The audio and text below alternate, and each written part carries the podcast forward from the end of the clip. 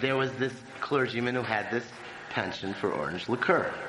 So these congregants got together and they bought him a case of orange liqueur.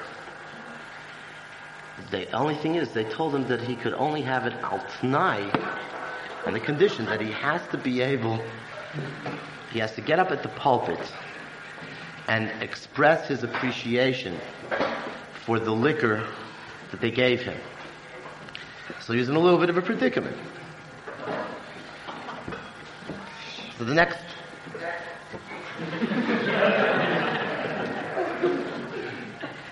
Sunday or whatever.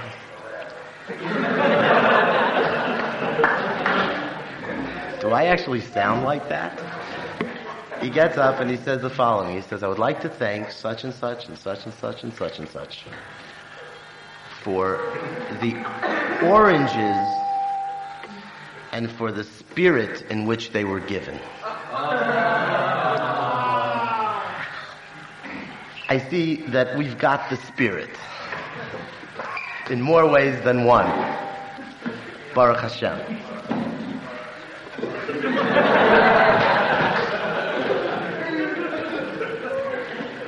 The question is if I have it. Is this going to go on through the whole thing? You realize the sikha is going to take twice as long.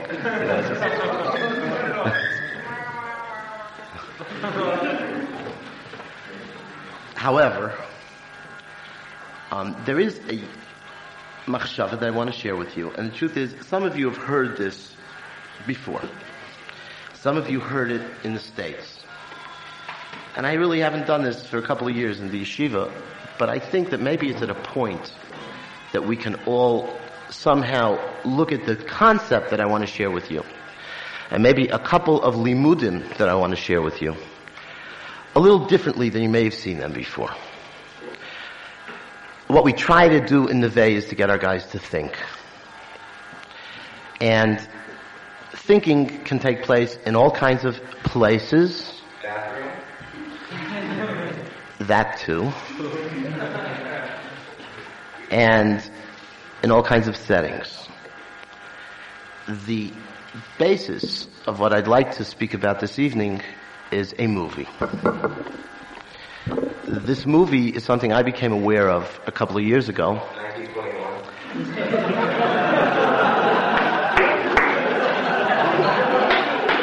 not gonna go. At least disguise your voice, you know. That's better. A couple of years ago, when one Motzai Shabbos, a few of our fellows, uh, very fine Talmidim of the yeshiva, uh, I happened to come across them on their way out, uh, or down the hill, I should say, as I was coming up the hill. And afterwards, um, one of the fellows came over to me and said, Rebbe, you gotta understand, I'm very sorry. I know I should have asked for shus, but this thing that I wanted to go to was something that I just had to go to. It was a movie that this fellow had seen like four times by now it's on video and I don't know how many times the fellow has seen it. But the movie was brilliant. It was created and produced by a brilliant Jewish young man.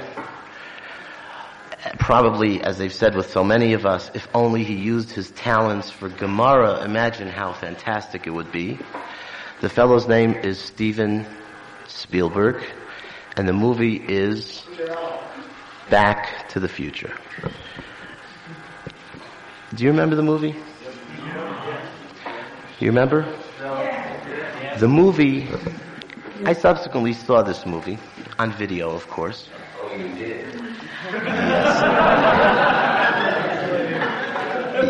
Yes. I did. Every pa'ula, every scene in this movie was thoroughly thought out. To the extent, and I'll just show you the gadlus of this movie. Do you remember the name of the mall? Twin Pines Mall. Very good. Lee J. Okay. I see he's getting ready for Purim. No, he didn't hear it. He didn't hear. I haven't said it in the yeshiva for two years. Um, Twin Pines Mall.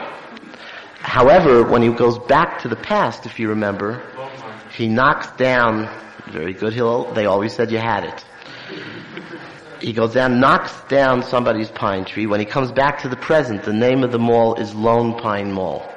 And those of you who have seen it four or more times should be ashamed of yourself if you didn't notice.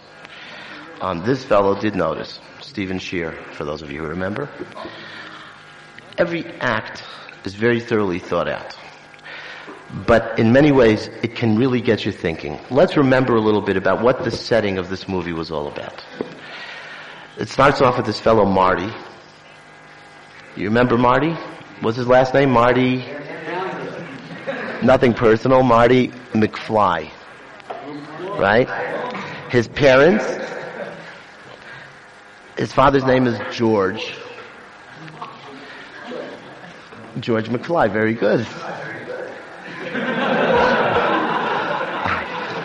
I, am going to kill him.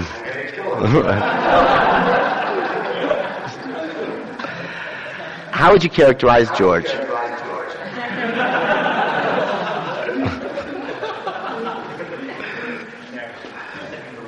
No. No, David.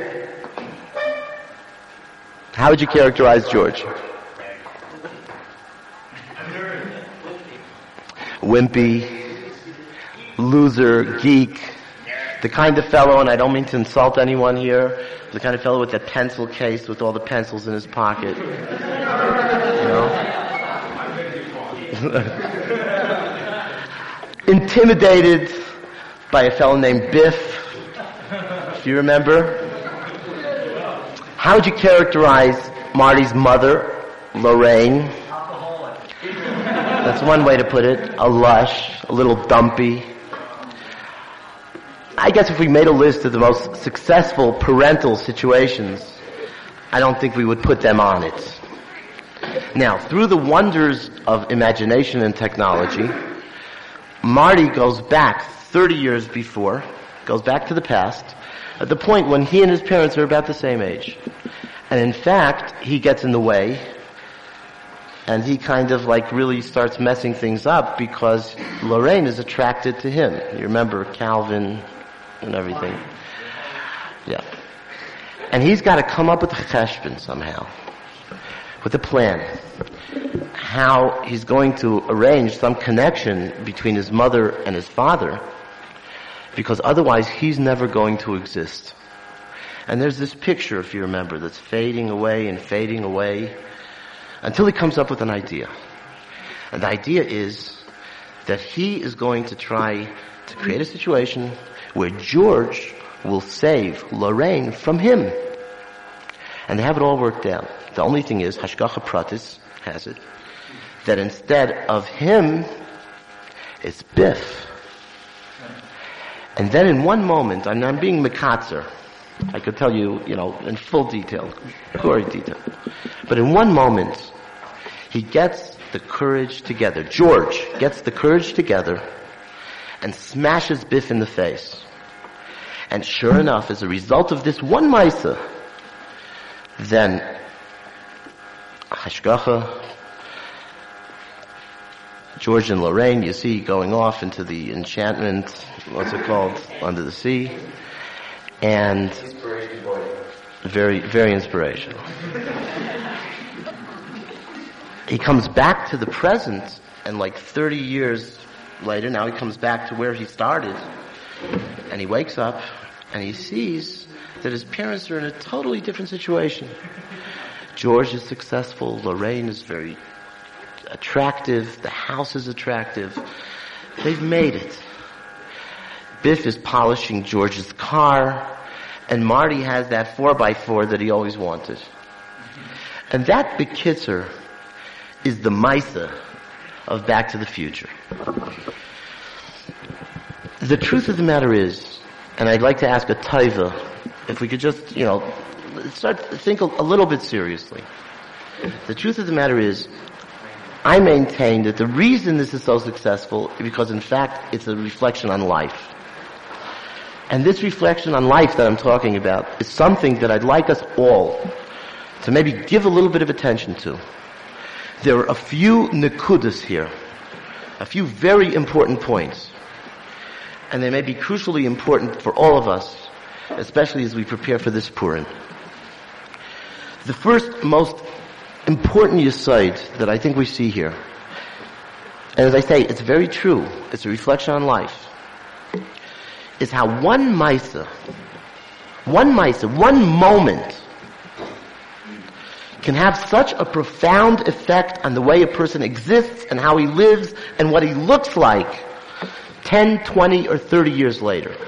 You see in front of your eyes what George and Lorraine looked like in the beginning, and you see what they look like in the end, and you see that it's a direct result of that one moment when George got the courage together to smash Biff in the face. And it turned the tide. It changed the direction of his life. You see that this fellow is now maybe headed to be president of the student council. He's going to be successful. He'll be in control. He'll be in control of the situation and of his life, and you can see the results. This, Rabbosai, it's been demonstrated to us in a way that we can look at it and that we can understand it. But the emes is, it's a very big side in life, but we've got to be able to penetrate it a little bit. One of the asides that we see that pertains to the Maisa of Purim and of the Megillah is exactly the type of thing we're talking about. You see how a whole series of events leads up to the potential destruction of the Jewish people. And we also see how suddenly, in a moment, Balayla hahu nodad ashnas hamelech,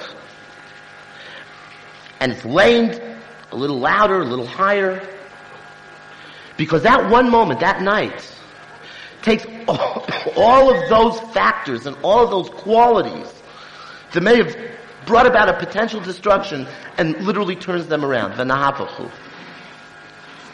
And it results from that one night, that one moment. And the tremendous thing, and I know you've heard it, I'm sure that there have been a variety of sikhot about Purim. You've heard all your lives. Purim is Hester. Purim, you don't, in the Megillah, you don't have the name of HaKadosh Baruch Hu, other than Behester, because this is the way things work in life. We've seen some of it ourselves. We've seen, and as Rabbi Wein described to us several weeks back, the way he put it, one night, HaKadosh Baruch Hu came down and picked the pockets of the financial world. And we still don't know what the profound ultimate effect of that one night is going to be. We see here in Eretz Yisrael, and it's, it's fascinating to look in hindsight, although it's scary, how one day in December, the Palestinians came up with an idea that instead of terror, excuse me, of terrorism, let's take on a different approach. Let's demonstrate. Let's throw some stones. And let's put ourselves in a situation where Israel can now be the tormentors. Let them be the terrorists. And you see a profound effect. We see how certain events mamish turn the tide. The problem is, and this is another inyan that you find in the Megillah. It says at the end of the Maisa, it says, Yehudim Haisa Eira v'simcha v'sasan v'ikar. So Chazal tell us, Yikar is tefillin. The Chassam Sofer explains that when Moshe Rabbeinu stood before HaKadosh Baruch Hu, the Maisa Egel, and he begged forgiveness for the Jewish people. Then Moshe Rabbeinu said, Hareini nas kvadecha. Show me your glory. So HaKadosh Baruch told him, Ra'isas fanai. It's achorai, rather. There's panai lo yiro. You can see my back, but you don't see my front. Hindsight is 2020. And the, and, and the Chassam Sofer explains how you can look back at many incidents. And you can look back and see with all tremendous clarity how things develop. We see that now. We can look at it in so many ways. We can look probably at ourselves. How many of us sitting in this room looking back can say, this incident this person I met, this decision that I made had a tremendous profound, profound effect on where I'm at now. We see it very clearly in hindsight. The kunz is to be able to see it in foresight. The kunz is to be able to get those guts together, to get that courage, to be able to make the move, to take on the direction that will make that profound effect in terms of what I'm going to look like. And what am I going to look like? What am I going to be? Not necessarily what am I going to do, but what am I going to be? My family, my environment, the result of certain meisim that I take now can have an unbelievably profound effect on what I'm going to be 10, 20, and 30 years from now. Just like you saw in that movie. It's very serious, but it's very real. And this is something that's very important for us to think about. We're approaching perhaps the most joyous day in our year. And if this Purim is going to be anything like other Purims, and I'm sensing that we're right, I'm sensing it. We've got the spirit. But this next couple of days, what happens between now and this coming Shabbos, can have an unbelievable effect on what we're going to be. Depending on what we do. Depending on how we deal with it. There's a simcha. How many times, how many guys have I heard over the years, different situations, particularly though in Neve, how the party, if I can use that term, the partying that takes place, the mishtev simcha, that takes place on Purim is the most joyous, most phenomenal party a person has in his life. How many people have we heard say that? But there's a deeper sense that we've got to look towards getting out of it. As I mentioned before, it says, "La'ihudim haisa oira v'simcha v'sasan v'ikar." Chazal tell us that what that means is, Ora is Torah. Simcha is Yomtiv, Sasan, Mila, and Yikar is Tefillin. So the Sfas Emes asks, then why doesn't it just say, La Yehudim Haisa, Torah, Yomtiv, Mila, and Tefillin? Why does it say, Torah, Simcha, Sasan, Vikar? So he explains. It's not that they started doing tefillin. It's not that they started learning Torah. They had this. They had all of these things. But they hadn't seen the enlightenment of Torah. They didn't see the simcha of a yomtiv. They didn't see the sason, the joy of their Yiddishkeit. They didn't see the glory of their tefillin. That's what they got out of that experience that they had on Purim. They had an experience. They lived through something that changed a certain direction for them. And through that one experience, they suddenly saw all of these things. They were always there, but they had to open their eyes and see them. That's what we have in store for us in Mirza Hashem. Something that can not only have a profound effect on how we enjoy the next few days, but the profound effect on what we're going to look like and what our lives are going to be like. Each one of us, Lefi Madrego Seinu,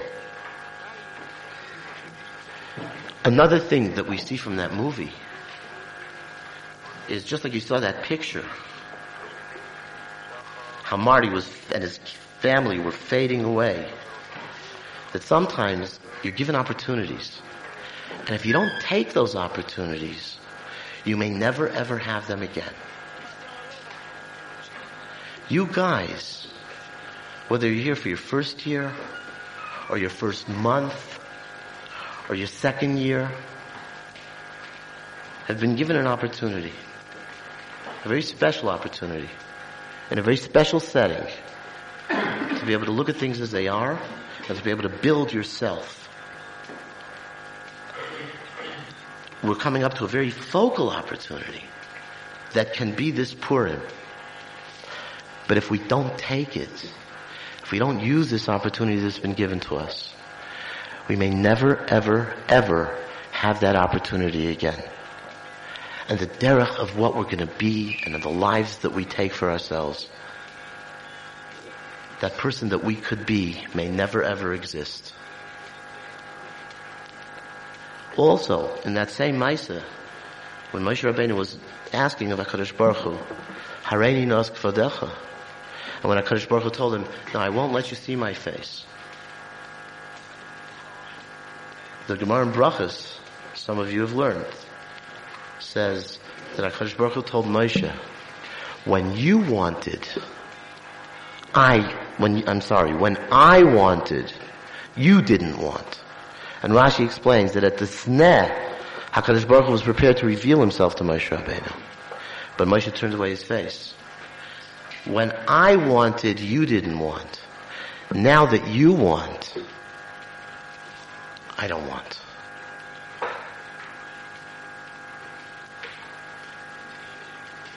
It'd be very sad if the opportunity arises later where we'll look back and we'll say, if only, if only I took advantage of this opportunity and using these experiences that I had. If only I did. It would be even sadder if at a later time you don't even say, if only. But it doesn't have to be that way. We have, and I tell you every time I go to the States, I see what a phenomenal place Neve is. I see it clearer sometimes there than I see it here. Because on a day-to-day basis, we live with our frustrations. When I go and I see the products, and I see the results, and I see a fellow, whether it's that he's sitting by Hasmada in a yeshiva, or whether he's going to college and he attends a daf yomi every single night. When I see fellas who have started to build homes, got married, setting up families, when I see, as I saw this trip, many, many students from the spectrum of schools, and unfortunately I wasn't even able to get to all the places I wanted to get to. I interviewed close to 100 students from many places throughout the New York area, Chicago, Cleveland, Los Angeles. I spoke to kids in various other cities as well, Atlanta, Toronto.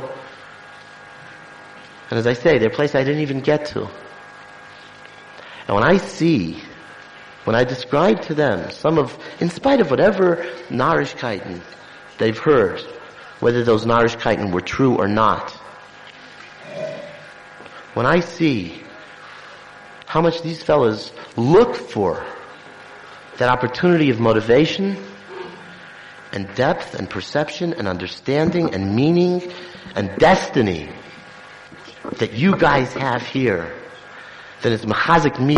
What an unbelievable place Neve is. When I see you guys, and believe me, after three weeks, more than three weeks being gone, I haven't been gone that long from yeshiva in several years. And I can tell you how happy, how much it really warms me and it's woken me up just to see you guys to hear some of the things I've heard over the past few weeks. Good things. These opportunities that we have are unbelievable. If we don't take them, we may never ever have them again. Let's look forward. We're going to have an unbelievable Purim.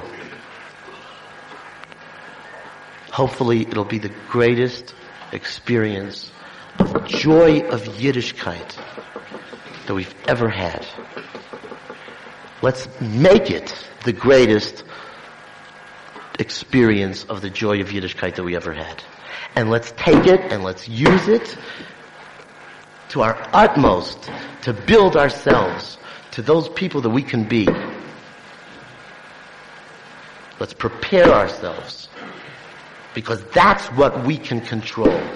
We can't control what happens we can control those things that we can make happen and how we deal with them. Once again, it's very good to see you again. Let's look forward to a Freiliche Freiliche Purim.